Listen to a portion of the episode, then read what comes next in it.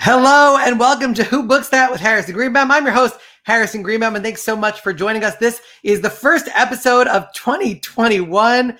Uh, thanks so much um, for all of your support. As always, this is presented by the International Brotherhood of Magicians. And if you'd like to join the International Brotherhood of Magicians or you'd like to renew your membership, make sure you go to magician.org slash join dash the dash IBM slash join. This show is every Wednesday at 7 p.m. Eastern, 4 p.m.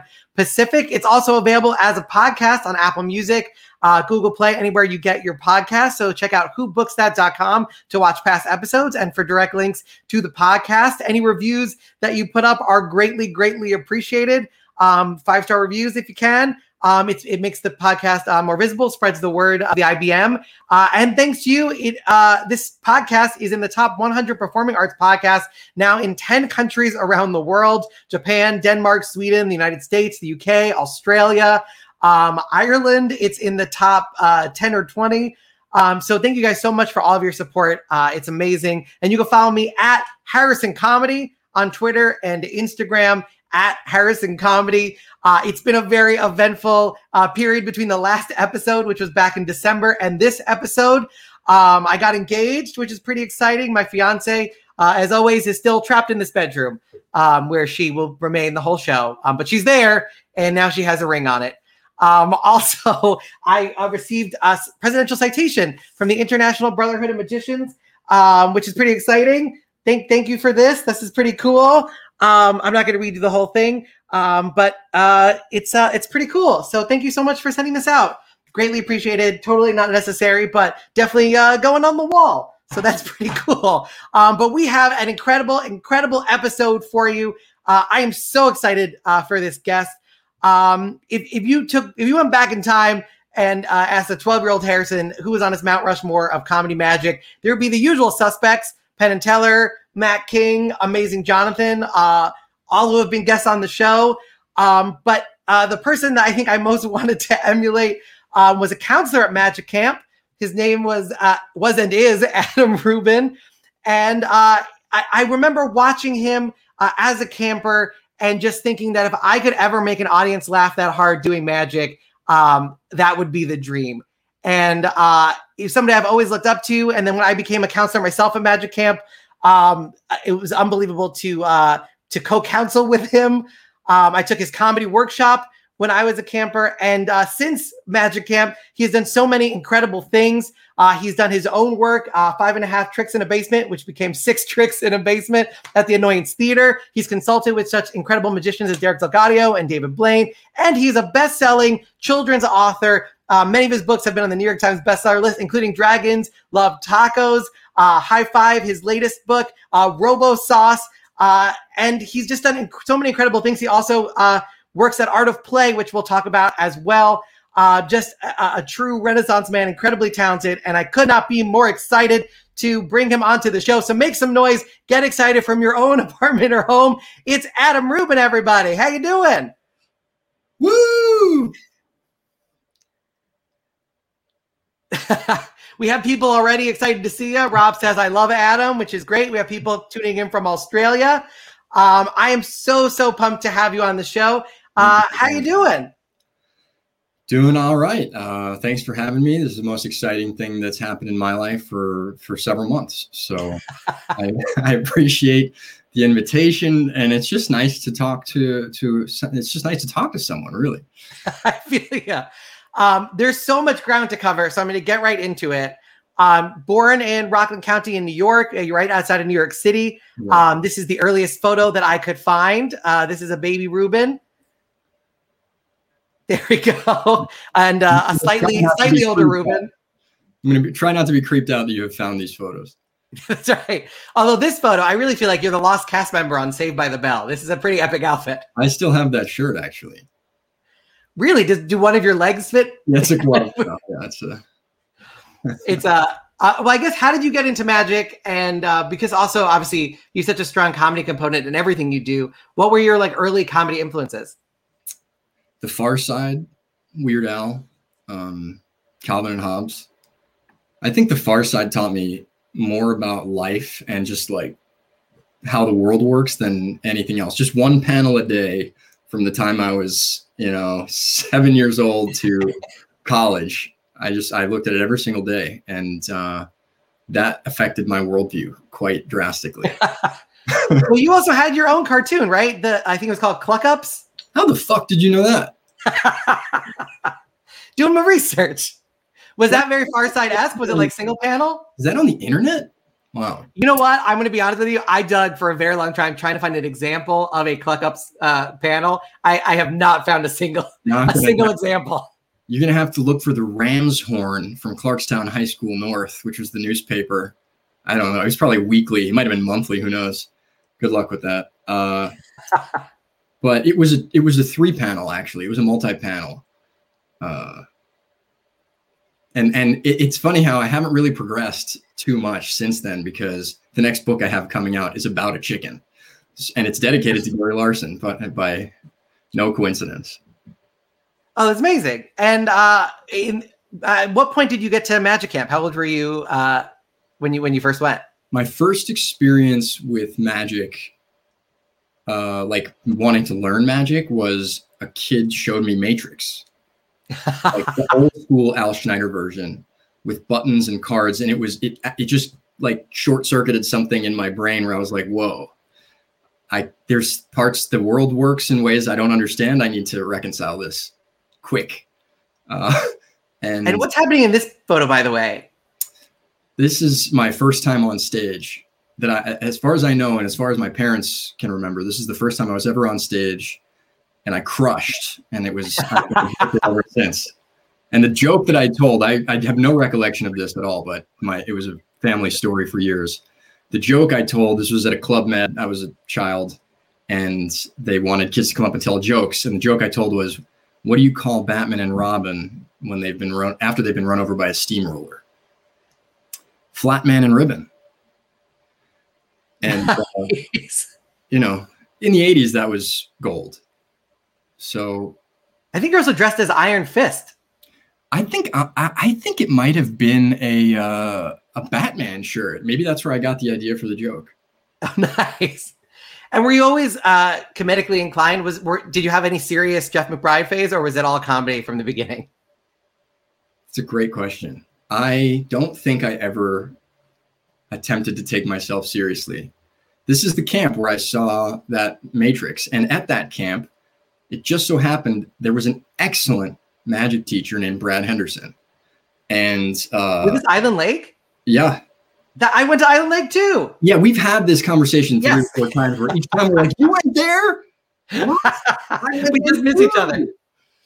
Um two close in age Jews doing comedy magic, just barely missing each other at each point. What are the odds? Yeah. So did you te- did you did you learn with Brad too? Did you take classes with Brad? Oh yeah, there was the Magic Shack. There was that that wooden shack with like two rooms, you know and you either did I either was doing magic or I was on a horse because they had an equestrian uh, track as well. Well, I didn't I didn't ever indulge with the the stable activities, but uh, you know who else taught there for a time was Brian. Um, shit, I didn't I didn't I didn't ever really get to know him, but he's quite popular on YouTube now. Uh, Brian Brushwood? That's it. Yeah, Brian Brushwood. Yeah. He was there. He was a teacher there. Yeah. And this is, I think this is Magic Camp, or we're getting closer to Magic Camp. Oh, okay, so this is the SYM. By the ah. way, does this have any interest to anyone? It's like absolutely obscure. Okay, so this was, um, I think, I'm pretty sure my first time performing magic on stage. Uh, mm, yes, yes, my first time performing magic on stage because the first time I, I learned it at Island Lake, I didn't I didn't know enough to perform for anybody. And in the school year, uh, in between summer camp, there was an SYM in in uh, Stamford, Connecticut, and Ryan Oakes was at that SYM though he was like a legendary figure that came just a little bit before me. They were always talking about how great Ryan Oakes was, and the guy, the thing was around the ring. The SYM group was run by a man named Bill Andrews, who was this just this totally debonair, shock of white hair, always wore shiny patent leather, like pointy boots. Anyway, uh, that was my first time on stage. I was performing a trick from the very first magic book I ever read, which was Mark Wilson's Cyclopedia of Magic. This is the kind of cube shaped edition. The tiny one? It was the tiny one, yeah, thick. and tiny, of Right. cube they're like, it's pocket size because it's this big, but it's also this thick. Yeah, yeah. And uh, I, you know, I gave that book to somebody. I lent it to somebody in Chicago during my improv days, some comedian. I was sure I'd get it back, but it's gone forever now. And it's, I'm sure it says my name in like child like scrawl in the front cover, and they're hopefully they're feeling guilty if they ever see this this episode. Uh, anyway, it was a great trick, and it was an egg production where you show a handkerchief and you show both sides. You fold it into quarters and you pour an egg into the glass. You pour the egg into a basket, and then you, you can repeat it ad nauseum. And I did. Uh, and I learned how to blow eggs. I, actually, one of the greatest lessons Brad Henderson ever taught me is I showed up that summer after I had performed at the SYM. I was, as you can see, wearing my mother's blazer in that photo. Look how sh- I'm that small that my mother's blazer is down to, though it could have been like an 80s, I don't know, cabaret sort of long blazer. I'm not sure.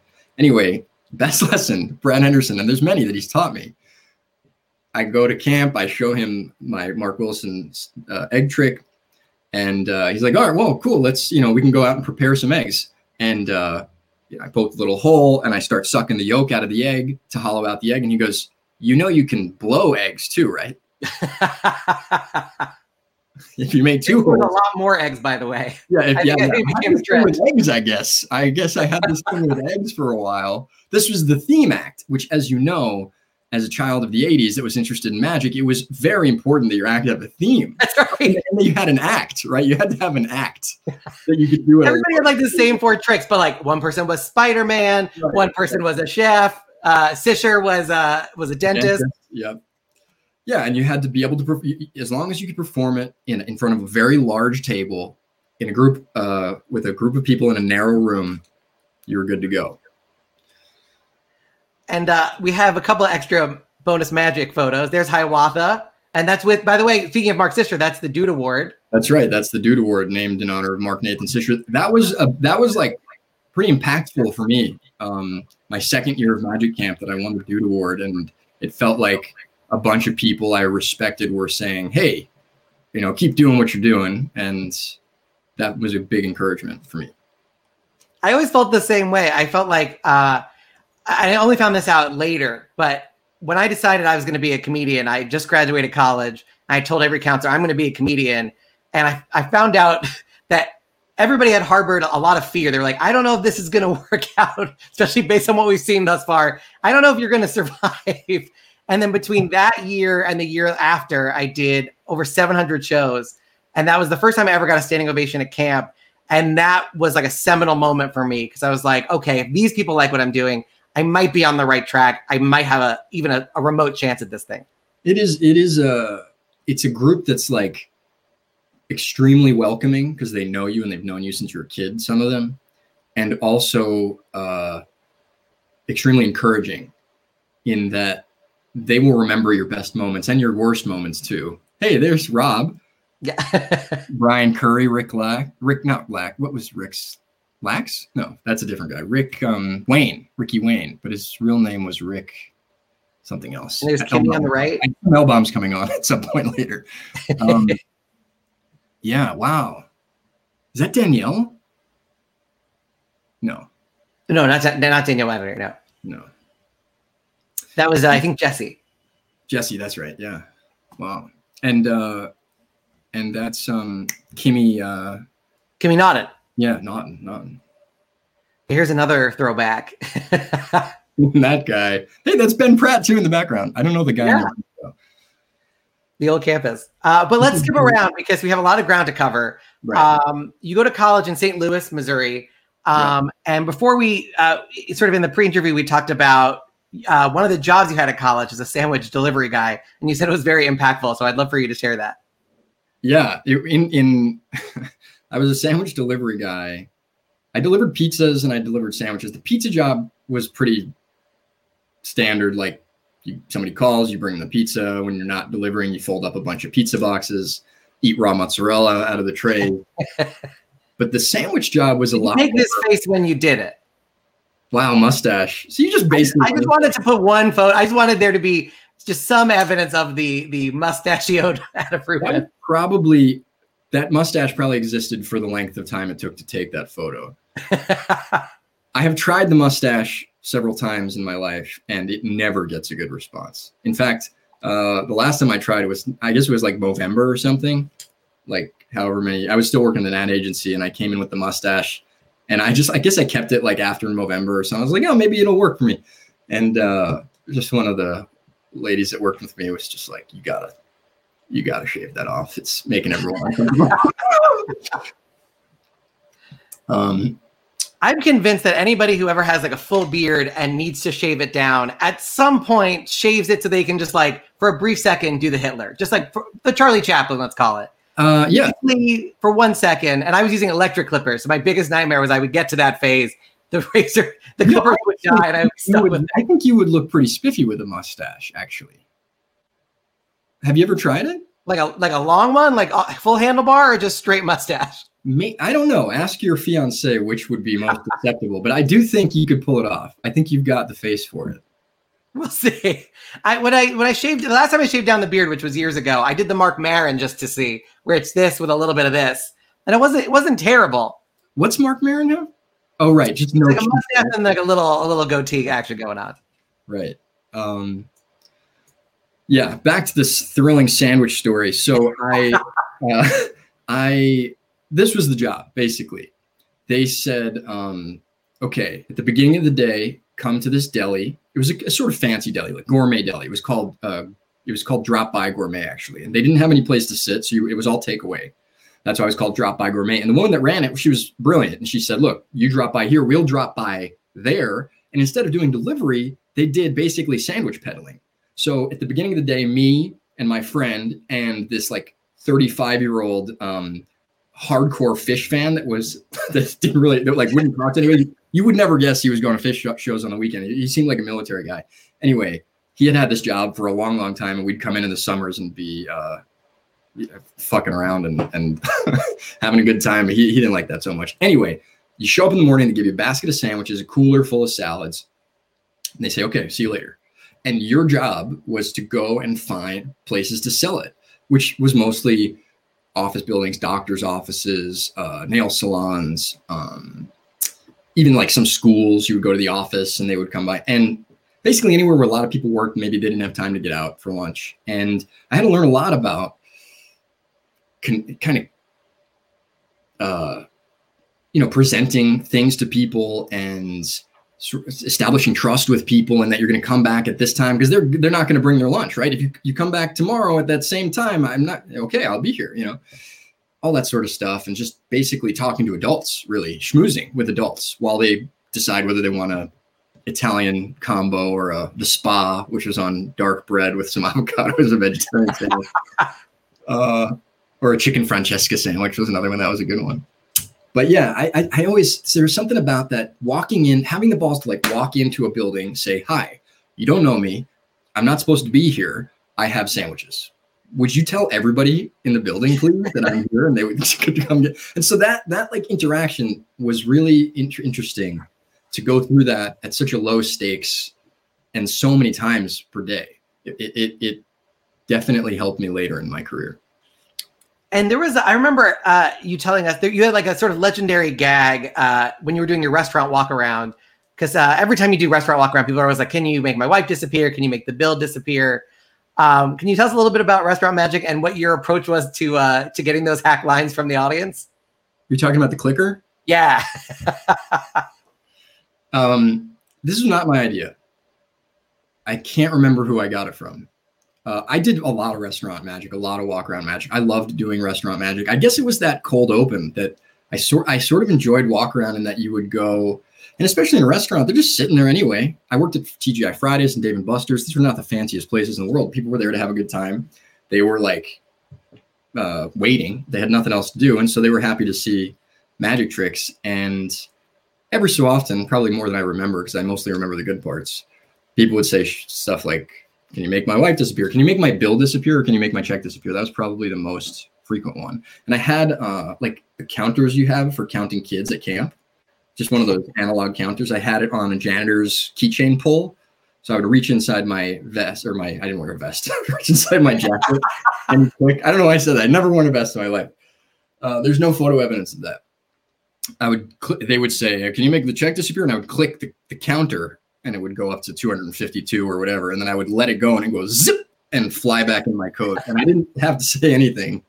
It just sort of indicated the fact that the comment was uh, something I'd heard before. No, it's amazing. I love it. Um, and not, while we're talking about comedy background, you went from St. Louis to Chicago, and was that fully motivated uh, by job, or was that also because it was had a great comedy scene?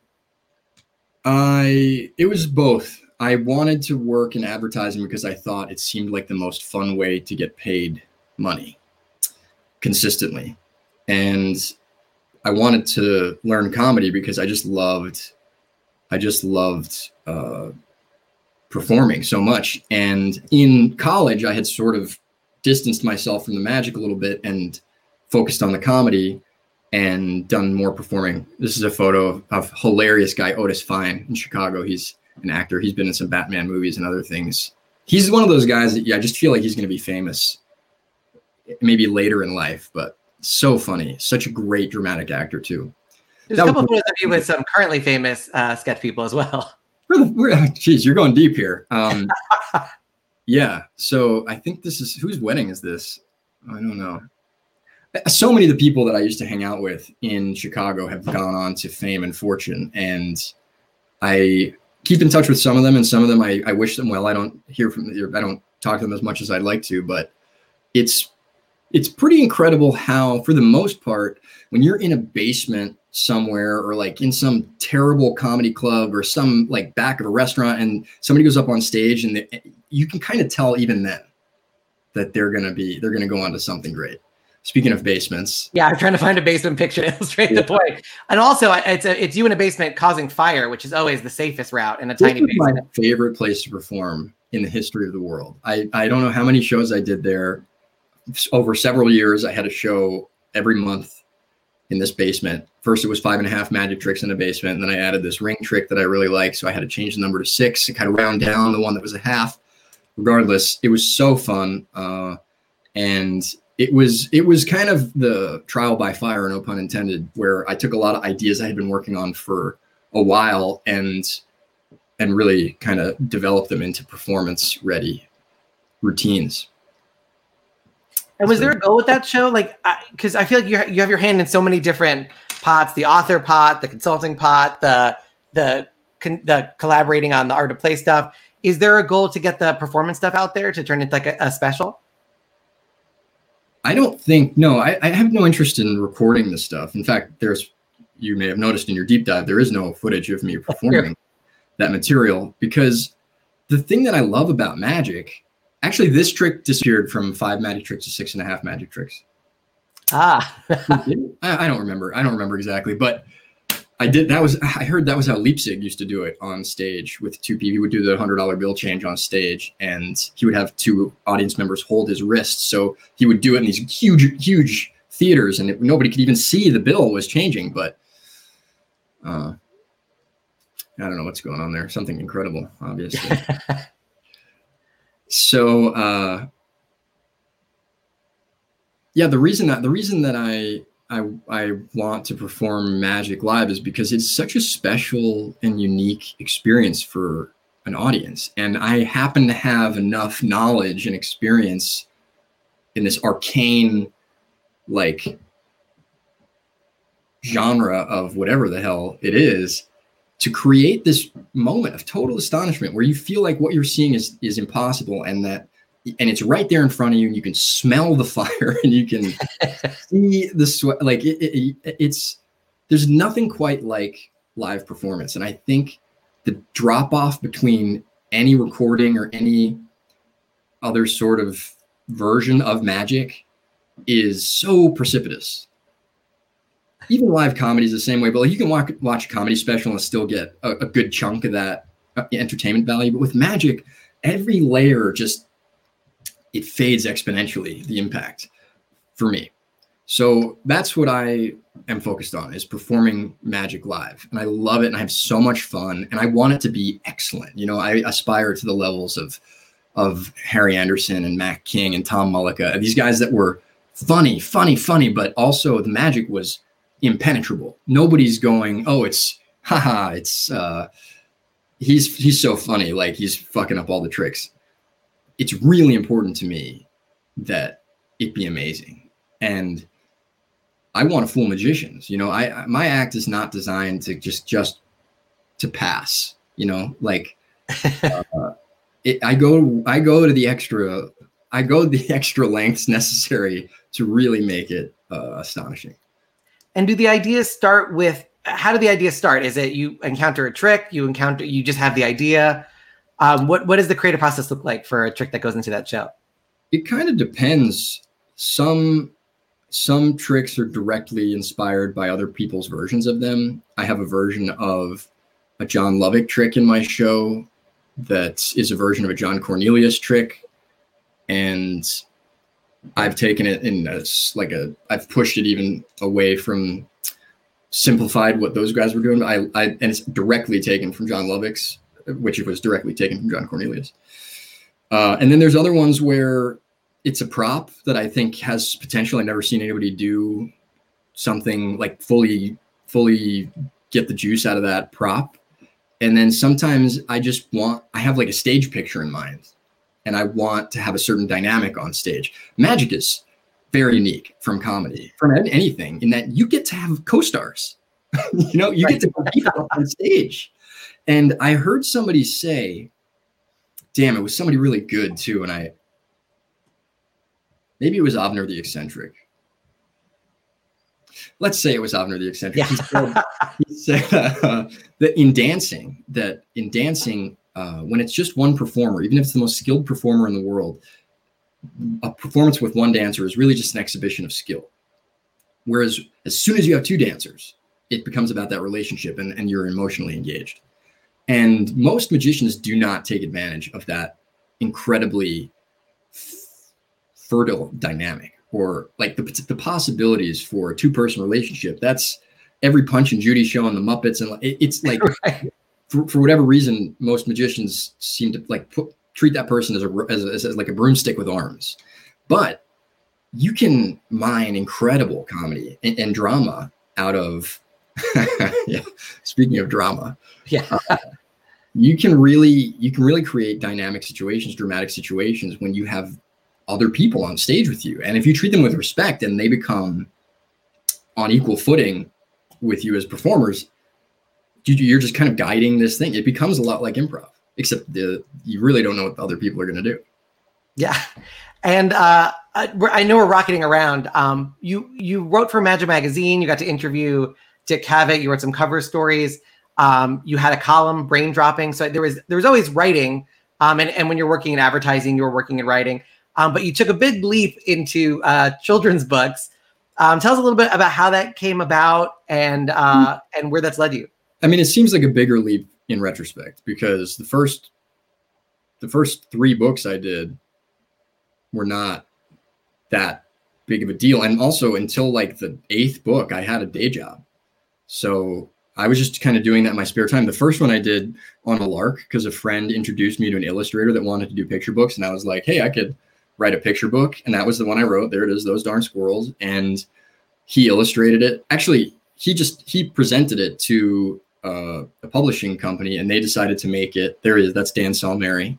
And if it wasn't for Dan, I wouldn't be in picture books. Th- that first book, Those Darn Squirrels, won a couple awards, and we were encouraged to do more books. And then uh, the you know the uh, the classic story. They didn't want to buy those. They didn't want to buy Dragons Love Tacos because it was too weird. So we took it to some other publishing house, and they they published it, and it's become our most popular book.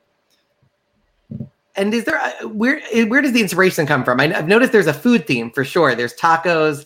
There's uh, it's this gone international. There's yeah. pizza involved. Uh-huh. Uh, is there is there uh, does that connect back to your old delivery days, or is it just something that everybody has in common? I recently reread Alice in Wonderland, and one of the things that struck me about it was how much it's about eating and drinking things. It, it, it's people are always eating and drinking, and I it's a universal pleasure. Every every culture, every age, unless you have some serious gastrointestinal problems, eating is great, and eating delicious things is fun, and so it's something we can all relate to.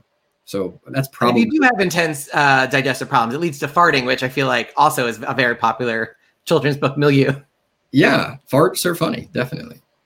And do you find like the process of creating a children's book or coming up with the concept or writing it, is there a lot of overlap when you're creating magic or, or consulting with other magicians, or are they very separate processes in your mind?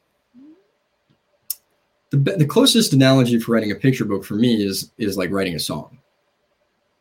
In that it's not that long, but you could work on it for years and it's just never good.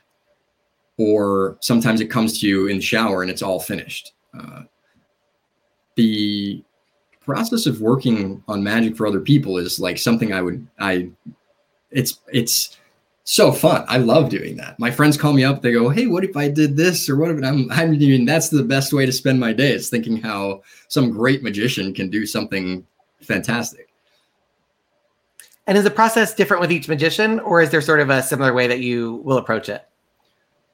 Well, like any consulting job, whatever it is, you sort of whoever's whoever's show it is or company it is or project it is, you you sort of want to follow their energy and do things how they do it.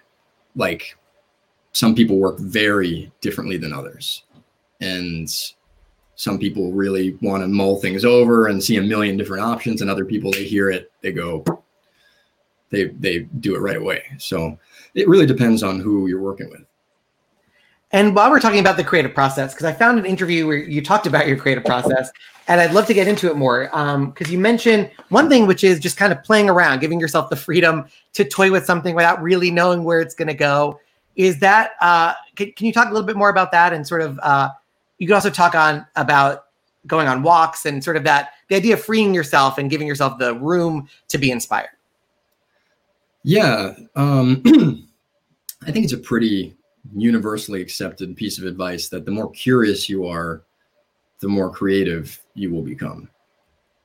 And if you're not, and and and, and that involves sometimes seemingly wasting time or or pondering or uh, cloud gazing or whatever it is, just following whatever that spark of interest is in that moment, and then it may wind up applying to whatever you're working on, or maybe it doesn't but I don't know. It's it's to be honest, that's like I think if you put if you squeeze too hard, yeah, then, then it's no good. It's no good. If you put if you if you're too harsh on yourself, then you will become too scared to fail and in the process afraid to try anything. So the more of a playful attitude you can take, a, good example is sometimes I go and, and give talks about the books where there's kids and adults in attendance, and I'll say things like, uh, you know, who likes to or or who likes to write, right? Oh yeah, this is this was a mad madness here. I'll say who likes to write, uh, or who has a question, or, or anything. Just uh, uh, soliciting a, a response from the audience, and the younger kids, their hands go up right away and then as you get towards the back of the room, a little bit older kids, the hands are more sporadic. And then when you get to the teachers in the back, they're not raising their hands. And there's something that happens along the way where somebody is either telling you you're not good at something, or what I think is more often the case, you see somebody else being celebrated for their skill in something and you aren't getting that same sort of adulation. And you decide, I'm not good at writing or I'm not good at drawing. And you convince yourself of that and because you're sure it's true it becomes true. So that's i don't know whose fault that is. It certainly drives me crazy every time i go i visit a school and there's something called the gifted and talented program. Yeah. It's like how are the kids how are the other kids supposed to take that? Are you in the gifted and talented program? No. Yeah, in my school, they used to they would come into the classroom and say, "Oh, all people in the talented program, they like they would have a special time for that, and so they would take them out of the class to a secret other room. Yeah. Um, where we would, I mean, I where I can't imagine. I, I never thought of it from the other side of like you leaving these other kids behind. That's right. And they're wondering, like, wait a second, why are we not special? Like, what what do we That's have to do to get this special secret time? We had we had the same thing, but there was code. It was dimensions. Mm. And that's as simple as it's as simple as that. You know, it's it's how I tell Terry every year they got to name the classes at Tannen's camp instead of intermediate, beginner, advanced. It's like blue, green, yellow, and then nobody can be mad. They're in the green class. They think they should be in the blue class. I remember always working so hard to get into the advanced class uh, for close up, and then when I finally got there, it's like, I think you learn more tricks in intermediate. I think I might have uh, no jumped ahead a little too fast. No question. Yeah.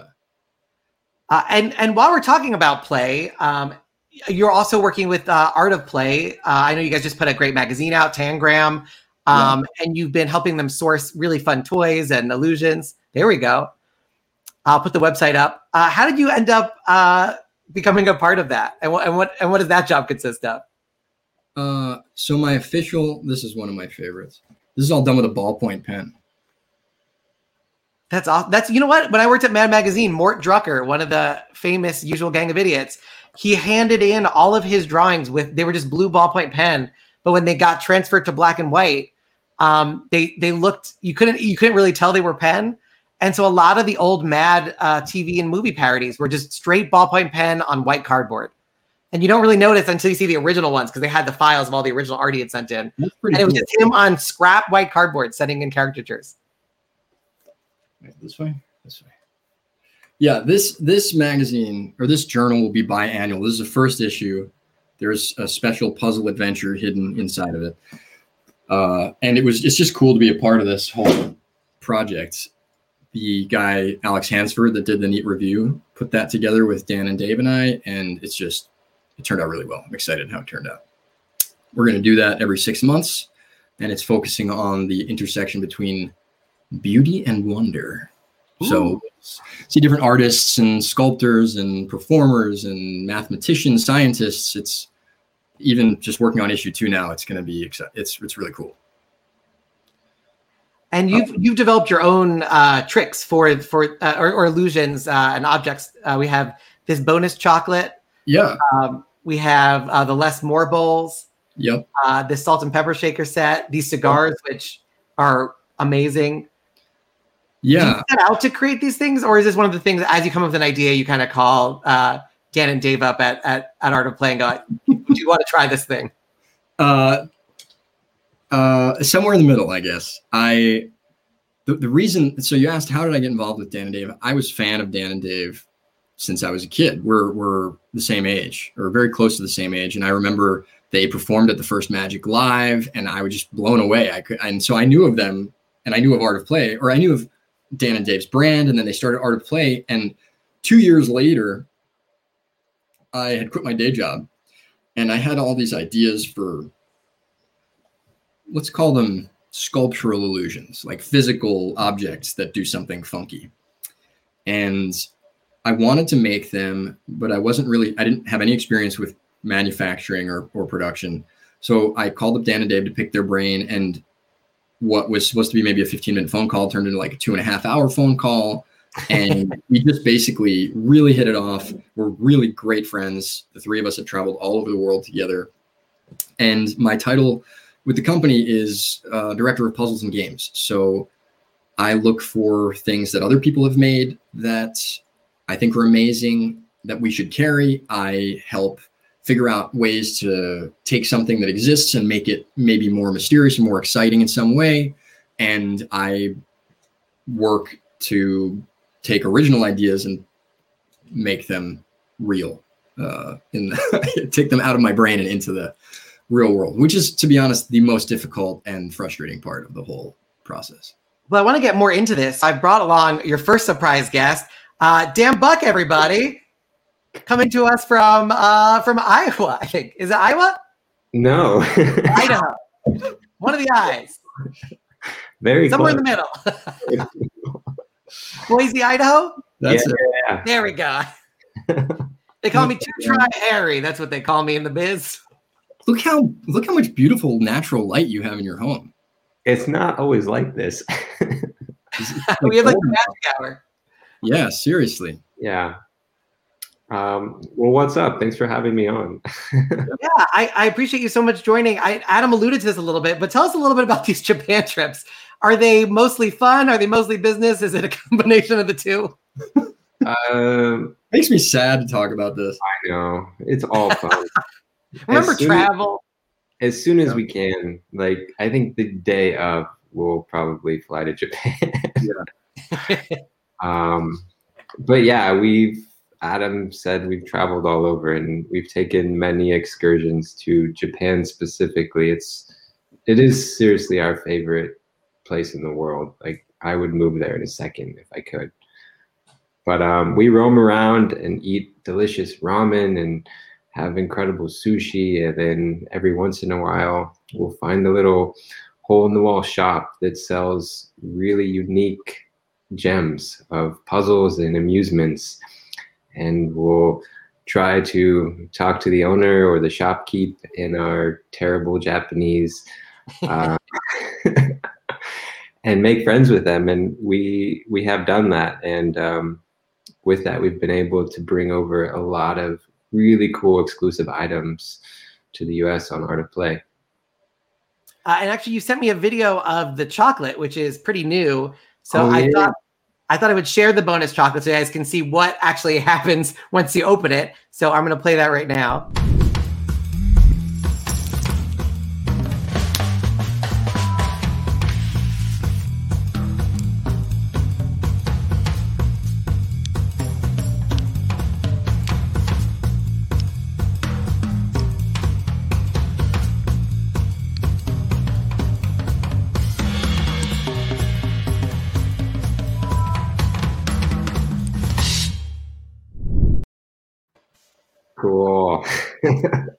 You walk uh, walk me through like what how long does that take to go from idea to having that chocolate bar in your hand? Oh, I swear every one of Adam's ideas is a problem. True. It's because you know people are used to making chocolate bars or ashtrays or salt shakers or uh, bowls, but when they need to be a specific thing, and and this is why you got to value people like Todd Lassen or uh, any of these guys like John Gaughan or people that make magic tricks specifically because they understand that the smallest change makes an enormous difference. And when you're trying to create an illusion, which is what all these things are trying to do, as you know, with any magic trick, like the slightest hint of method or the slightest crack in that facade, and the whole illusion is destroyed. So uh, making trying to get somebody who's not used to making magic tricks make something that's supposed to do a magic trick is really sometimes extremely difficult. And yeah. Dan, what do you think it is about Adam that makes him the perfect guy to to do all this stuff? I mean, meeting Adam, I mean, and talking to Adam early on, it was very apparent that, you know, Adam thought like Dave and I were constantly thinking of probably the dumbest ideas that exist.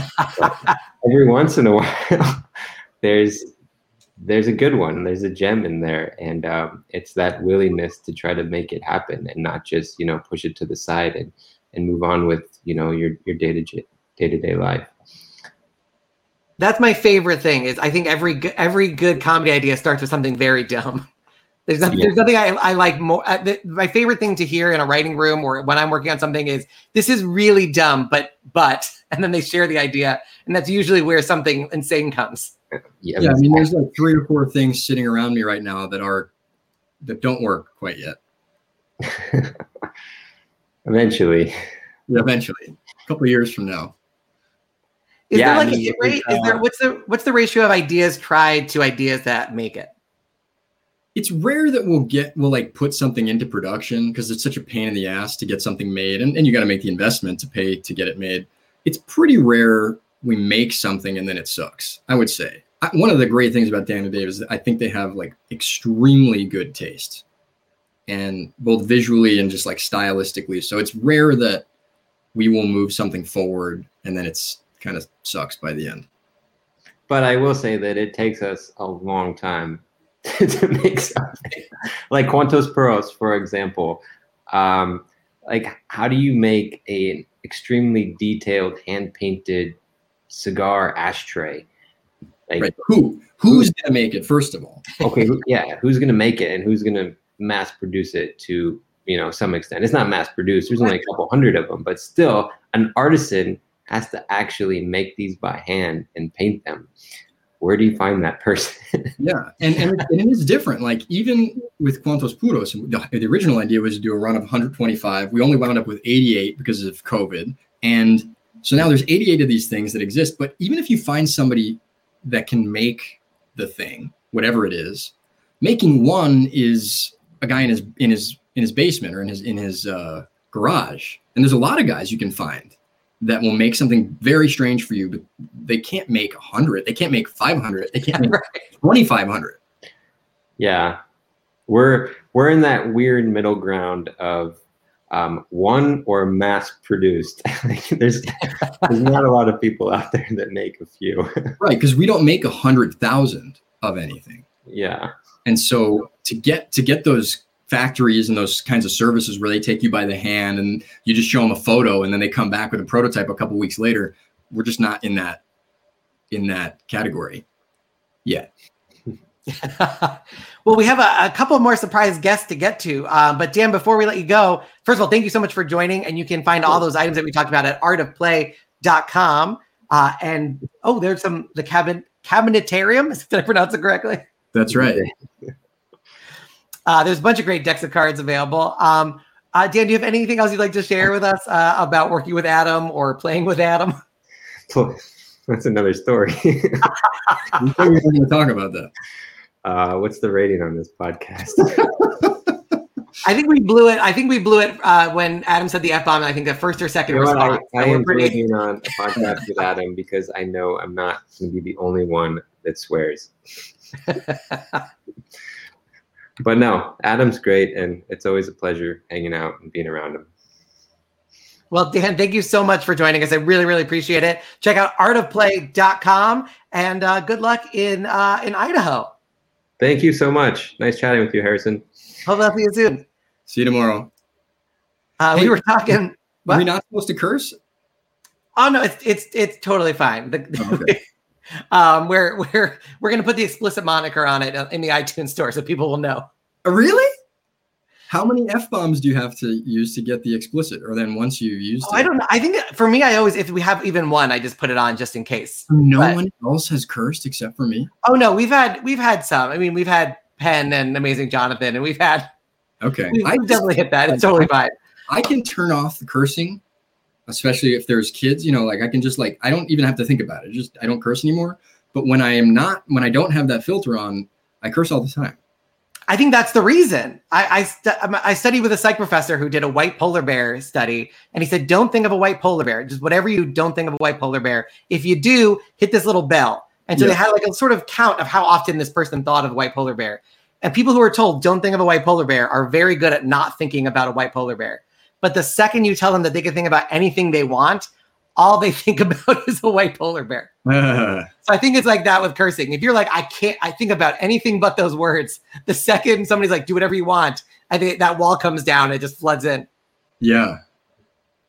It's like just White Walkers in Game of Thrones. The best, the best words are the curse words. They're very, people always ask why the f bomb is so funny and it has a it's so rhythmic. Oh. It has great hard consonants in it. Sounds like an explosion. Fuck. You know, it's like fantastic. It's so good. My actual, my personal favorite variant though is fucker. That's a good one. I really like, yeah. I really like fucker. By the way, we we we briefly alluded to shaving beards and and beards and stuff. Um, one of the things that I shaved down is I did the Chuck Todd, which is where you just take the cheeks out, like and you just sort of have the middle section. Yeah, goatee. Yeah, yeah. I have an example of that. Um, there's an example of the, just the middle section. Uh, and uh, I have a better example of a of a more distinguished beard in Gabe Fajuri. How you doing? That's that's a full grown beard now with a little white in it. I think wow. that's right. more compensating for the lack up top. Yeah. I remember that goes goatee days. That's right. Adam. It looks good when you're smiling. It looks good when you're making whatever that face is. Delete those things off of Facebook. God. Yeah, that's the thing is I forgot. I basically have neglected my Facebook page for so long that it's become borderline incriminating. for me, for me, yeah, those are on my page, pal. Well, Gabe, you're you're in Chicago. Adam moved out there after college. How did you uh, end up meeting Adam? And and uh, uh, yeah, tell us about that story. Uh, it, totally unromantic. I think Kostya Kimlat just called me up and said, My buddy's moving to Chicago. He likes magic tricks. You should meet him. I think you guys would get along. And uh, and so I carried him over the threshold into his apartment in Chicago, and, and here we are. Do you remember? And I heard he had lots of stuff. It was very, he was a pain to move. He had so many things. Yes, I, I, helped him. Yes, true friendship born out of strapping a mattress to the roof of a Ford Taurus and moving him to his next apartment in Chicago. At that, that, that was a time in my life where the entire move was accomplished in a Ford Taurus in one trip. Yeah. yeah, yeah, yeah, yeah. Pardon me, I'm just crying at the thought. It's just a tender moment here. Uh, and by the way, uh, Gabe runs Potter Auctions, Potter and Potter. Uh, you should definitely check them out as well. It's potterauctions.com. Uh, you have one coming up, right? We always have one coming up. Uh, we just finished one on Saturday. Uh, our schedule is usually, you know, one or two auctions a month. We've got a big, big magic sale at the end of uh, February. Yeah. I love Gabe's auctions. Looking through his catalogs are is one of my favorites. Uh, like just weekend activities, just fantasizing about owning all these things. Right. And I actually did. I actually did bid and win a couple things in the crooked gambling auction, which is pretty fun. Congrats. It's very exciting. If you never if you never bid in an auction before, or even pretended like you were going to bid and just watched it, it's very exciting. It's it's thrilling. We we're streaming them live, not quite as capably as Harrison, you know. And I don't do as many jokes about Jews when I'm like running the auction. but I you should try it. I don't know. It could help. I mean, know your audience, but I'm trying to keep it engaging. And yeah, so it's a it's a you can't have people in the room, right? So we've been we've been streaming it, and uh, and people stay tuned. Some some fools stay tuned like eight nine hours. I mean, the whole day.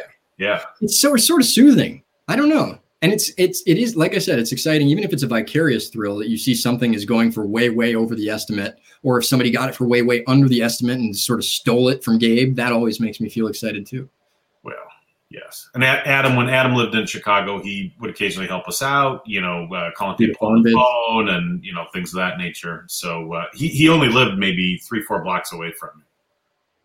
Uh, once in a while, when I when I when you could tour in front of people I would get called into like a country club or a temple, and they would always ask you to stick around and lead the auction oh, after yeah. your set. Oh. Uh, so yelling, "Don't be a bunch of Jews" to a to a Jewish fundraiser at a temple sometimes helps once in a while. Uh, but really the best advice I ever got for, about auctioning, Rob Zabrecky is a professional auctioneer. Absolutely. He's fantastic. Absolutely. Uh, did uh, you actually they, use that line or no? I did actually use that line. I wouldn't recommend. I think, I think it was. I think it was within the context of my they don't they had seen me perform, so they knew I was a comedic character. Right, right, right. I think I also tried to sell a bunch of food. Anti-Semitism. What's that? Yeah. I said it's tongue-in-cheek anti-Semitism. Right, right. Uh, I also I think I tried to sell a bunch of food. It was like a catering as this would go great at a shiva. If you have a shiva you think might be upcoming, this could be a great investment. Wow. And people bid. It did. It did affect the bidding. We are hiring Harrison, just not you. Fair. that's fair. That's that's a that's actually probably a very good business decision. Um, Gabe, uh, you've known Adam since he was basically right out of college. 15 um, years old, since he was 15 years old. That's right. Do you have any uh, fun stories that you can share publicly on air? Uh, I thought about that for a long time, and so far I haven't come up with one. Um, good stories that I could share publicly he has a lovely partner, so I won't be sharing any of those stories. um, I'm I'm just trying to think. I mean, I, I don't have like a oh, you know, this great. I mean, I have lots of great stories about. We were in Las Vegas. We were in a guy's living room in Colon, Michigan, who happens to be watching this right now and just posted on Facebook. We were, you know, uh, what what is what is culturally appropriate at this moment, Mr. Rubin? What, what, what can I what can I share? With? There's still a little left, Gabe. What's that? Said there's so little left. decorum flew out the window. Um, you know that that's a good question. I mean, You, I can think of. I can, you did see that? the first public. I think you saw the first public stage performance of Mick Napier and Jennifer Estlin doing a mind reading act. That's true. Um, I was the guy in the back of the room watching Adam doing all of that improv and just being like, "Boo, boo! This is not funny. Boo." We got, Um, you a couple, we got you a couple times with some of the written shows. You know, a good story would be you driving to Abbott's get together with my ex-wife. You should tell that story. The the The the Amish thing. I don't know if this is funny to anyone but us, but we were driving up to Colon, Michigan. This is with Gabe's ex-wife, his daughter, or her daughter, and her daughter's friend, and an Amish. The uh, girl, the girls are like twelve years old, thirteen. Yeah, years old, yeah, like they're preteens, and they're giggling in the back and just doing. And uh, this Amish man in a carriage and buggy passes by, horse-drawn carriage, cluck cluck cluck cluck cluck cluck, and this this little girl she rolled down the window, sticks her head out, and goes, uh, "Top of the morning, governor." right. And I was just like, how many wires had to be crossed culturally for you to think that's what you should yell at this particular person? It was funny to me. That's what I thought it was as a, it- not the most uh, universally humorous anecdote.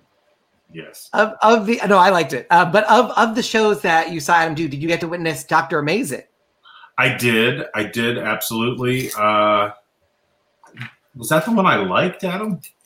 You liked Scientology the musical the The most. Scientology one was much better. yes, yes, yes. The reviews for Doctor Amazing though were amazing. Uh, Time Out magazine called it the best thing to do in Chicago while high, and the Loyola Phoenix said if sex, Nazis, and provocative swimwear, superhero action, and werewolves are your interests, then Doctor Amazing, Your Country Needs You is the perfect play for a Thursday night. yes, we were running on Thursday, the hottest night of the week, Wow. and we did we had we started gathering a cult following to the point where most of the people that were originally in the show got sick of doing it and just sort of cycled out. Um, but most of Your those poster, you showed us your poster, and I remember loving it. Um, and you already had a knack for advertising because everybody who published a review of Doctor Amazing had to use the word amazing. That's right. So your poster just had a series of quote amazing from every newspaper that wrote about you. Yes, it also featured a moon, ba- a, a space station on the moon that was shaped like a swastika. Uh, we we had I don't know we got a good following. We had like good word of mouth for that show, and it ran for over a year in this little comedy theater, and people kept showing up, and we got really good crowds. And Connor O'Malley was in that show, who's hilarious if you've never seen his videos. Uh, Sam Weiner. Um, yeah, it was that was a fun show. That was a really fun show. No magic. I was waiting for Gabe to weigh in. Gabe, uh, we have so many surprise guests to get to, but is there any, any other like- stories? I'm like, Gabe, Gabe, Gabe is like, I'm uh, pleading the The fifth one- on that show. the Now one you should comment I would know, you is should know that Gabe's Gabe's level of enjoyment for any theatrical experience, the threshold very high to hit that bell of satisfaction. didn't you do some version of what would become the basement magic trick show at the annoyance? I think it was pretty embryonic version. Yeah, I was still using a straight jacket at that time. I don't know. Had I switched to the ropes for the rope escape? I think I was still doing a Uh, I remember the trick with the film canister. I remember. Yes, Yeah. So I feel like it was all kind of the building blocks of that. yeah, there were elements of that. Yeah. Yeah. yeah, there were definitely elements of that.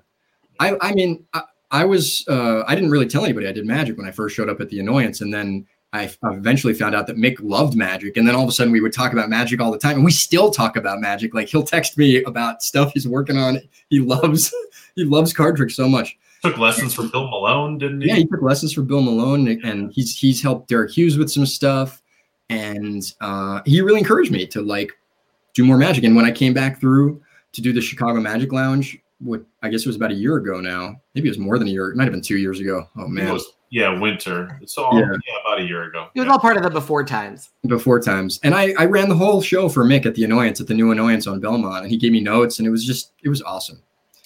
It was awesome. Well, Gabe, uh, I thank you so much for joining us. Uh, I want to plug uh, potterauctions.com. Uh, there's a new one, so make sure you check it out. There's always a new one. There's always great stuff. It's super, super fun. Gabe, thank you so much for joining. I really, really appreciate it. Yeah, thanks for your uh, thrilling and electric contributions, Gabe. Thank you. I I I give and I give, and then when I can't give anymore, I give a little more. Yeah.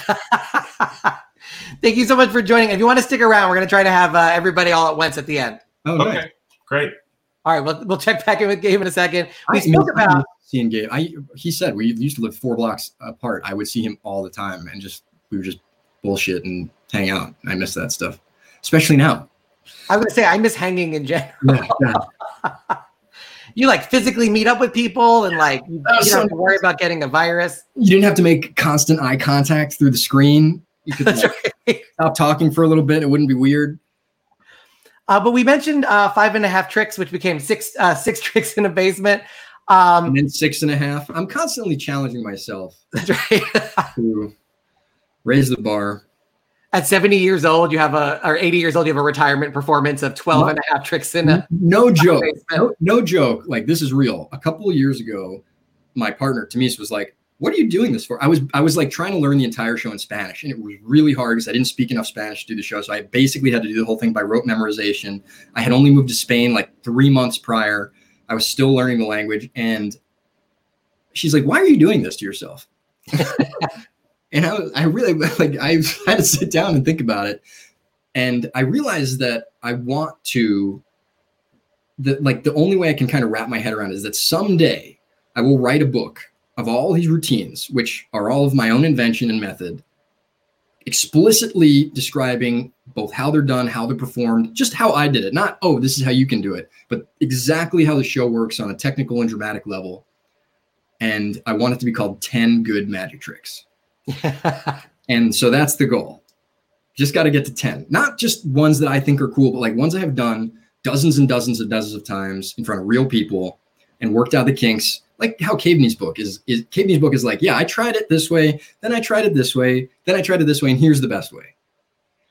And I love, I just have so much respect for the people that publish things that are actually developed from experience. Yeah. Which is why it's hard sometimes when all these tricks come out that are for virtual performances where they said it's been super tested and you're like, I don't know how how tested it could have been. Yeah. There was a book that came out three weeks into the pandemic on doing a Zoom show. And that I always thought that was an, an extraordinary uh, accomplishment to be able to figure it all out in three weeks. It, yeah. well, uh, I know you had people uh, helping with your show, and you've helped a lot of people on their shows. Uh, one of those people, uh, one of my best friends, one uh, one of my favorite people in the universe. I'm sure one of yours as well, Mr. Noah Levine. Everybody. Hey guys. Howdy. Hey, buddy. How's it going? By the way, there's been a lot of facial hair talk, and I do oh, have some photos of you without one. And I believe Adam had a very uh, important role in uh, in this transition. For years, he said, you know, if you grew a beard. Well, because Noah was one of those guys that had to shave every day anyway, and still is, I imagine.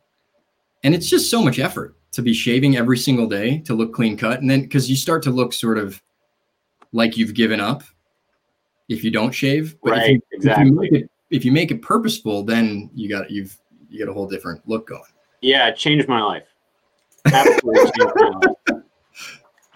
Um, so thank you for that, but for many other things, I've been enjoying the conversation so far, watching it. Yeah, it's like the laziest version of "This Is Your Life." That's right. Fair enough. And now here's this person you talk to very frequently. Right. Yeah, I think I saw you yesterday. There's definitely cool. a lot of surprise guests who I got in touch with, and they're like, "I just spoke to Adam," or like, "I'm about to see Adam." I'm so starved for social interaction. I'm just I'm like reaching out to people all the time. Yes. Um, yeah. Well, also probably half of them are in a book club that we meet weekly, so that's been a nice. That's my top tip for quarantine is start a book club with people you like. A long book, preferably. Yeah. This has all been a long con for me to get into the book club. This entire episode was built around me got, getting an invitation. Check this your week, pocket. This week is like hundred pages in in one week. So, and it's all one book, right? It's a book club that has been currently focused on one book. At the moment, if we make it through this whole book, I don't know if we'll continue or not, but we're just trying to make it all the way through Greater Magic from start to finish, one chapter a week, and we're 19 chapters in. Huh. I thought you were going to say if we finish the book and have to find a, a second book, it's going to be it's going to be a lot. Yeah. What, what, what, what, what would even be the second book? I don't know. Maybe we read it backwards or something. There yeah. wasn't this opportunity that Greater Magic came out and nobody ever published Greatest Magic. They did World's Greatest Magic. It's close. That's fair. That's true. Well, no, you. I think you told me that you might have you might have seen Adam's show maybe more than anybody else. I know you uh, saw his show and then Adam saw your show. Can you talk about that back and forth? Yeah, absolutely. There was this chunk of time. I think Adam, it was before you were in Barcelona when he had seen more iterations of of my show at a magic shop, and I had seen more iterations of his show. Uh, I think that includes the Spanish version. I've seen a lot of run throughs of it. And it was really fun because I got to learn a lot, but also as I've looked back on it, I realized the differences in our processes. Um, and with Adam, it's he's one of the most creatively fearless people I know. And it's, you know, the notes that you get are always about uh, they're always encouraging. They're about emphasizing the magic moment, giving it more time to breathe uh, breaking some rules, uh, clarity of, you know, only having a few objects. There's a moment in my show where I drop an F bomb, gets the biggest reaction out of pretty much anything in the whole show, and that came right from Rubin. Um, Shocking. Yeah, exactly. uh, and there, there's so many things like that. But then I've also thought about your show, and um, I saw the picture before of the fire. And so there's a moment in your show that was at the annoyance right below this insulated ceiling from a long time ago where you threw a giant piece of flash paper up. I remember saying maybe maybe a smaller piece of flash paper. And then I also remember and and you know this, but there there's a part of the show where your hands are tied behind your back and you have duct tape over your mouth and you're on a chair. And for years, Adam wanted to dramatically do a backflip. Yeah, dramatically do a backflip off of the chair and um, still do. Yeah, no, I know, and and I know that you've done a backflip now in in life, correct? Yeah. But yeah, I remember it was one of the few things where I just I knew I was right in counseling you. Do not regularly do a backflip on stage because if you do it 500 times and it's good, but one time you mess up, you don't get to do it anymore. Um, and I consider it one of the greatest victories in my life that I, I think I convinced you to not do you did. And in fact, like I I haven't pursued it because I know it worries Noah so dearly. that's a, that's a that's a cop out though. That's like uh, I would do it, but Noah's Noah's afraid of it. Well, it was. No, I like picturing Noah as a little Jewish angel on your shoulder. That that, yeah, that yeah. That's exactly what it is. That's exactly what it is. Absolutely. Well, I found a better solution anyway. Charlie Frye taught me how to like fall off a chair into a somersault, which is actually as dramatic and covers more space and like maybe is better. Yeah, like a Willy Wonka, Wonka kind of tumble salt. Exactly like a Willy Wonka. Yeah, except that you you start on a chair, so one foot is on the back of the chair and the other foot is on the seat of the chair, and you tilt the chair backwards into the somersault. It's no more difficult than tumbling, doing a forward somersault from your feet, but it looks really dramatic. If Noah is the angel on your shoulder, who is the devil on the other shoulder? It's probably Mick Napier. Mm because uh, Mick's whole thing is fuck fear and like absolute fearlessness and try anything. And I don't know that he, he may also counsel me to avoid doing a backflip with my hands tied behind my back. Uh, but yeah, I think I think Adam might be the devil on the shoulder. Elbaum? Yeah. You know, I will have to ask him about the backflip. Elbaum in life is definitely like if it's a if it's a life scenario, it's probably a Noah Elbaum sort of thing. I assume Elbaum's coming next. The but the there but but it's not as clear cut than as that. By the way, uh, a huge welcome to Adam Elbaum, our final surprise guest. Uh, Adam also a counselor at Magic Camp. He has a great uh, virtual trick, um, Bubble Thought, available on Vanishing Ink. It's uh, one of, if not the best. So check it out, vanishinginkmagic.com. Uh, definitely, they sell great things like Bubble Thought, and uh, they also sell a belt where you can attach a Rubik's cube to, like a like a holster for your Rubik's cube. So a modern day chastity belt. Um, but I, one of the reasons I'm glad to have all of you on the screen at the same time is uh, Noah was telling me a little bit about um, sort of a life changing moment at camp that the two Adams helped uh, create. Oh, you're talking about the hair? Yes. So, uh, uh, yeah, when I was old, older than I should have been, uh, one day Adam Elbaum sat. I had my hair was like not an afro, but it was like a. It, I don't know what it did. It wasn't good. And he, he sat me down. He said, "Listen, I think I need to do your hair." So he sat me down, put a whole bunch of product in it, and then he and Rubin sat. It was just the three of us. Sat me down. Rubin was like, "Listen, you got to get three pairs of jeans because at the time I only wore cargo shorts." Because you could fit four decks of cards in each side, um, the little pockets. He said, get jeans and you need to get eight t-shirts. And within a month of this experience, I had my first girlfriend. So that's their role. the real magic. Yeah, exactly. Um, it's funny. And Elbaum, uh, you go way back with uh, Rubin. I'm gonna try to use last name so we don't get uh, the double Adam confusion. Um. But what was it like meeting Adam? And uh, can you share some uh, some stories? Uh, Sure. I, I have to. I was laughing though because when the whole when you said that Noah is the Jewish angel on his shoulder, I'm like, oh, that would make me the Jewish devil on his That's shoulder. Right. then when you said Jewish said, devil is redundant. I think I think it's just devil. Right. Whatever it was. But you then you said it, and then you're like, "It's Mick," and I was honestly, my feelings were a little hurt. I was like sitting well, over here, like, Jewish devil. I was thinking specifically about that moment, and I've talked to Mick a lot about that particular routine. But in life, as I mentioned, with yeah. life decisions, you're definitely the devil, buddy. Thank you. Well, one of the most important decisions that um, you made was leaving the corporate world. You obviously were doing very well in advertising. You were in New York at a prestigious agency. Um, and I believe Elbaum was a you were a major influence in Rubin quitting to go full time into uh, being a children's book author and the non corporate non corporate world, right? Uh, well, we used to G chat and still do. I mean, like Rubin, my wife makes fun of me because it's like I feel like he's like the ego or super ego in my brain, where just everything that goes through my head that I don't say out loud, just so it comes out of my brain, gets G chatted to him randomly. uh, I guess there's a record of that somewhere, which is probably not good. But uh, pardon? so it's he, pardon? It's it's a searchable record too. Yeah. Exactly. I've searched it actually. Um, but uh, yeah, he used to we used to G chat all the time and uh, and talk all day long. And he would, you know, talk about how he's got to go to a meeting, and I would say I'm going to go take a nap. And I don't know. Then you eventually wanted to do it, I believe.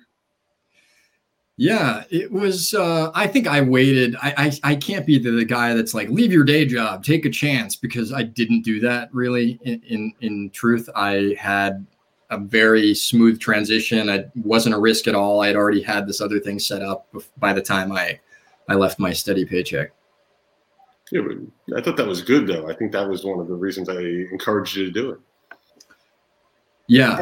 We're getting towards the end. So if you have any questions for Adam, uh, Adam Rubin, uh, put those in the comments. Um, we'll try to get to as many as we can. Um, and thank you already for uh, all the comments thus far. Um, we, we had a very uh, follicular focused episode, uh, and uh, we're going to continue that trend. Um, I, the only thing I have in my note is there's a waxing nose hair story. I, I know nothing more than that, and uh, I will leave that to uh, the two Adams to take it away. I think it was the the picture you just showed where uh, Rubin and I were on in Orlando uh, visiting uh, Kostya, and uh, we had some time to kill. I think Kostya was doing a show. I don't remember the details. We went to this barber shop uh, to get shaves, and there was only one barber, and she uh, graciously offered Rubin to go first, and he got his shave. And towards the end, we were young lads, as you can see in the picture. Hot, it was the first time I'd ever gotten a hot shave, the hot shaving cream, straight razor, the towel, and everything. It was pretty. It was extraordinarily relaxing until the last 90 seconds. well, she, to the devil, uh, the Jewish devil on his shoulder.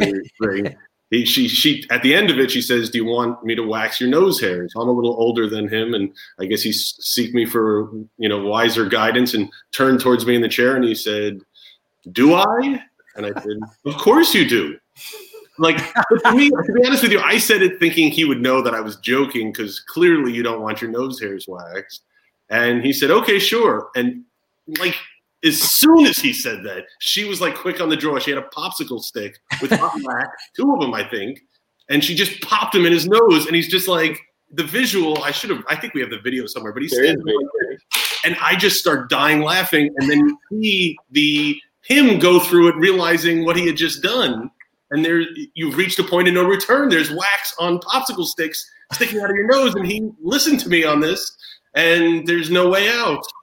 And uh, she just very No, no. So she, she, so these popsicle sticks go. I have a vivid memory of this moment for some reason. Uh, these popsicle sticks went. I'm, I'm not exaggerating. Halfway up my nose, and then she pinches my nose. And so there's two popsicle sticks, and they're like touching my brainstem. They're so far up into my face. And she says to me, because and then Adam's dying laughing. I'm laughing. She starts laughing. She doesn't know what the hell's going on. I'm laughing so hard I'm crying. And finally, we get it together enough that she's okay. Okay, we're gonna take them out. Do you want me to do them one at a time or both at once? And I'm like, both at once. Do them both at once. Jesus. So she grabs a hold of these things. She puts her foot on my chest and she like puts her hand on my face and just rips them out of my skull. Like pieces of brain are flying out, and they look like two magnets that have been dipped in iron filings. Every hair that was in my skull has been removed. And for weeks after that, I would be talking at lunch or something, and boogers would just tumble out of my nose into my lap. Jesus. Oh, yeah, yeah. Like- That's incredible. And I want to, I, I promised to bring Gabe back. I guess if there, we have a Jewish devil and a Jewish angel, he's like the referee in the middle. What would Gabe be like philosophically? I guess I think I'd be the adjudicator. if we're sticking with the theme. Uh, Referee, not not referee, because I'd let you just have at it. I think. I think you're like you're like the um. Did you guys do the reading this week or no? Not yeah, yet. this is turning into the book club.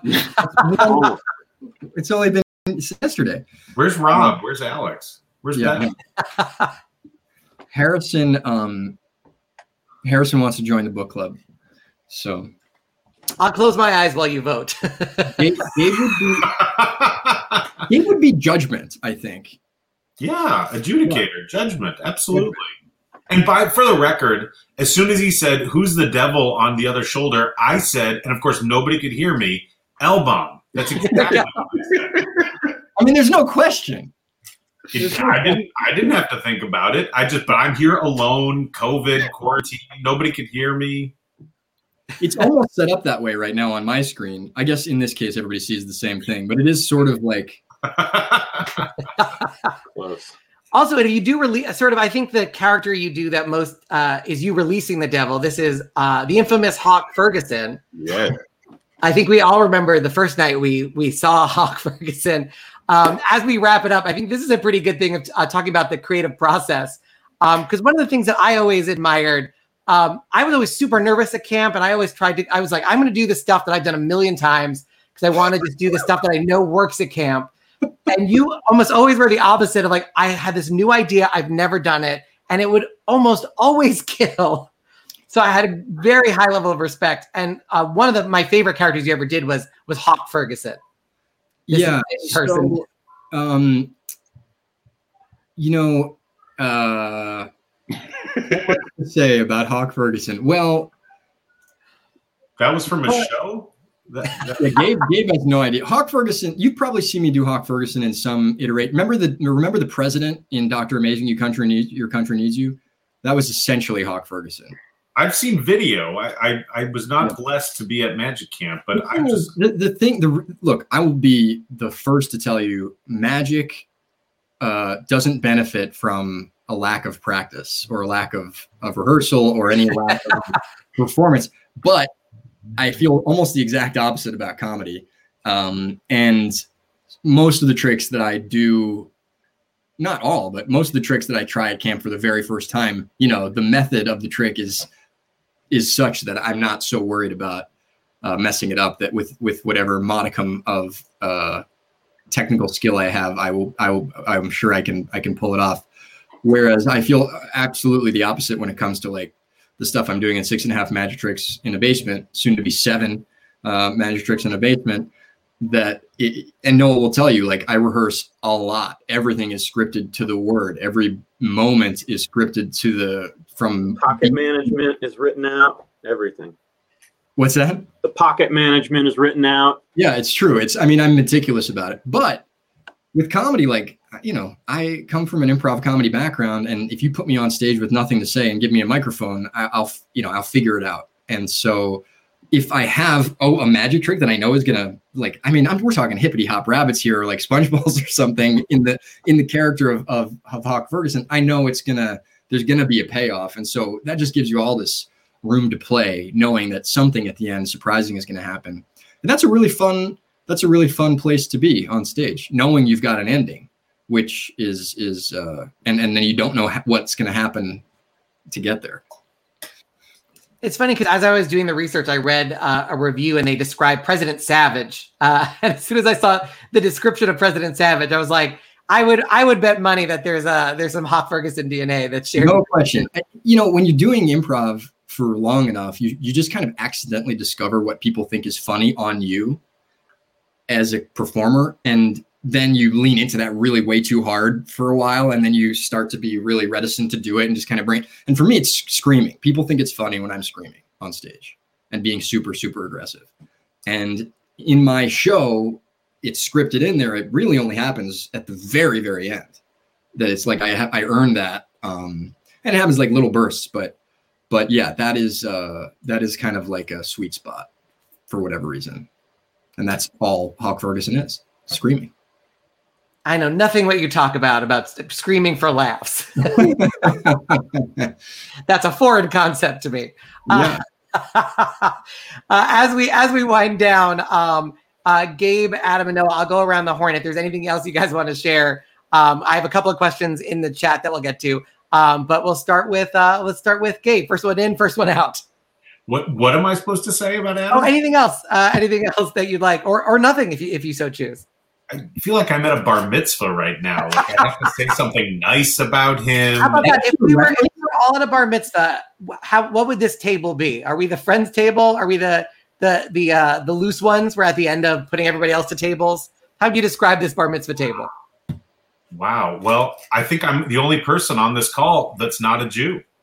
So I guess it would be the friends table. I like it. Uh, let's go to uh, to Noah. Uh, the last thing I just thought of is I think Adam has the greatest straight face, like uh, not laughing, so he can just say the most ridiculous things and have the most serious expression on his face, like nobody I've ever met, and I love it. Thanks, Noah. That means a lot. Uh, and Elbaum. Um, I guess the only thing I wrote down while you guys were talking that I remembered was uh, when I went out to uh, Wash U. He had this great idea that I never hear talked about. Was uh, he planted like fake pigeons on like places where pigeons hang out all over campus?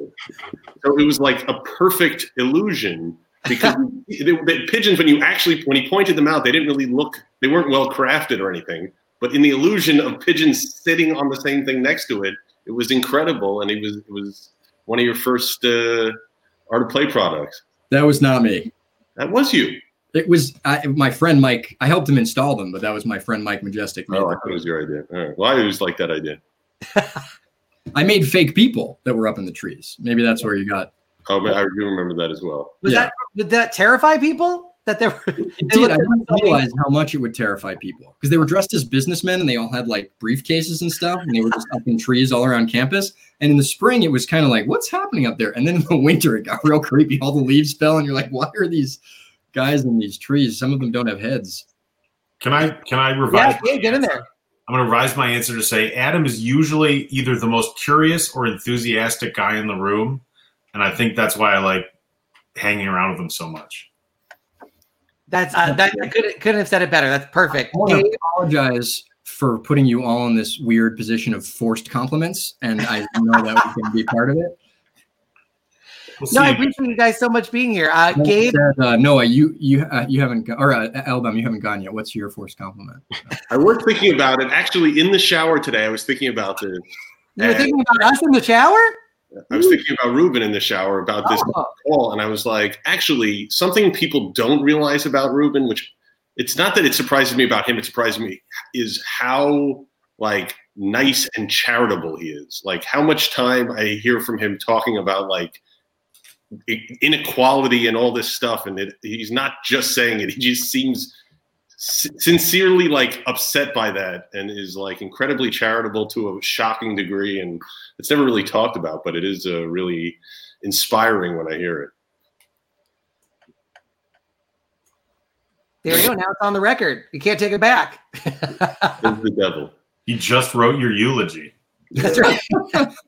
This has a, a huckleberry finn tom sawyer quality to it. Yeah. Um, but guys, thank you so much for joining. You can check out Potter Auctions. Uh, that's Gabe's site, potterauctions.com.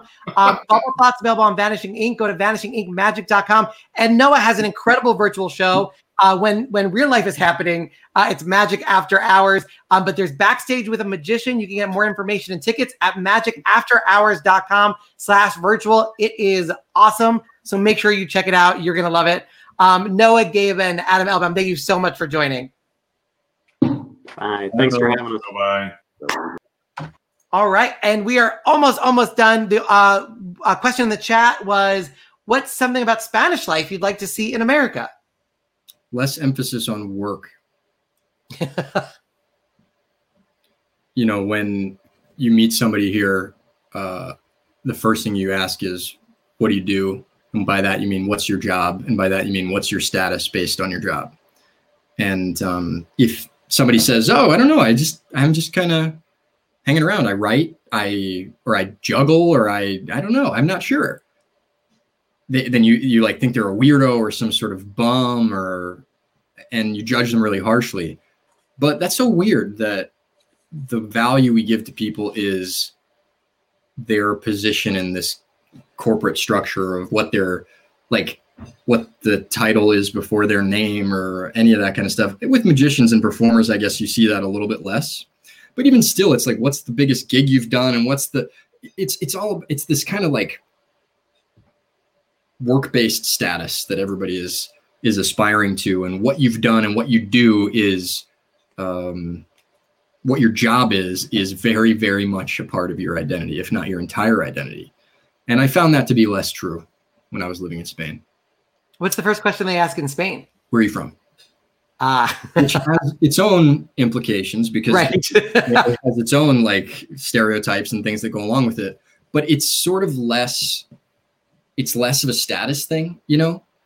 It's more of a personality thing. Like if you're German, they make certain things, and if you're from this part of Spain, they s- assume certain things, and if you're American or from the, it's so there are certain certainly prejudgments that come along with that, and people do want to put you in a bucket so they understand a little bit better who you are so they can wrap their head around what you're like in their imagination. But it, we're so work obsessed in america to to a, a shocking degree.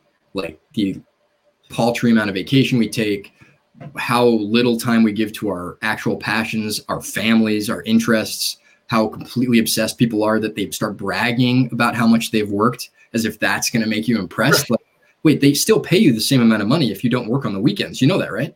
So um, that's definitely the thing that struck me the most. And the final question, the question that I end uh, every interview on, uh, a lot of young performers uh, and entertainers watch this. Um, what advice do you have for somebody who's just starting out or at the beginning of their career? Um, probably ask the host of the show whether it's okay to curse or not before you start. That's my fault. I should have told you. especially, especially when it's an old friend. I told everybody else, and then I realized as we started, I was like, "I'm gonna, I'm gonna hope, I'm gonna, I'm gonna hope on this one." I mean, yeah, it's not like we've had worse conversations in private in the past, right? Um, yeah, make. Sh- oh, right. Make stuff that you like. make stuff that you like. That's that's the best advice I can give to anyone that's young and and trying to figure out what it is they want to do. Make stuff that you like and don't worry about what anybody else says to you or what they tell you you're supposed to be doing or whether it's good or it's not. If it makes you happy, that means it's good. And follow that and keep trying to make that better for you. Uh, because if you try to make things that other people like or you try to make things that you think other people are going to like, in the end, if they don't like it, then everyone's disappointed. But if you always follow your own your own desire or like fulfill your own sense of, of of what's exciting or what's what's great, then you know you'll have one person that's happy in the end, and that's you. And so make stuff you like. That's the best advice I could have for somebody that's uh you know do they have S- SYM for IBM? Uh, there is a youth program, yeah. And then uh, Lance Burton has the great teen seminar. There you go. Which was virtual last year, and if uh, so, keep your eyes peeled because it might be uh, virtual again this year, and uh, is free and amazing. Cool. Um, Adam, thank you so much for joining. Follow him on Instagram uh, at underscore the underscore Rubin.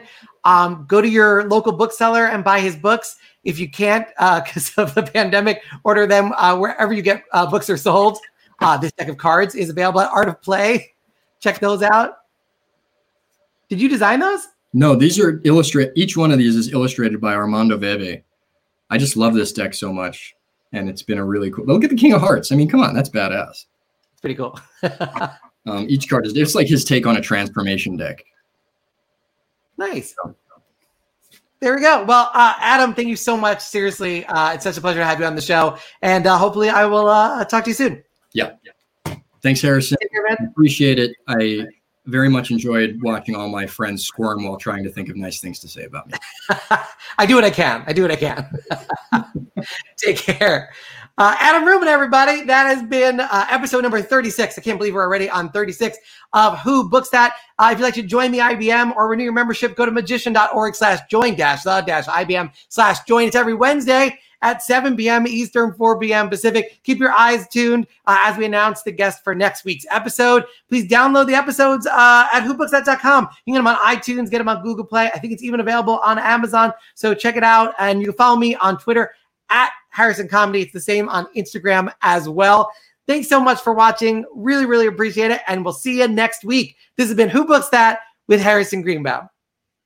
Who books that with Harrison Greenbaum? I'm singing the theme song. It's definitely a recording of the theme song. Who books that with Harrison Greenbaum?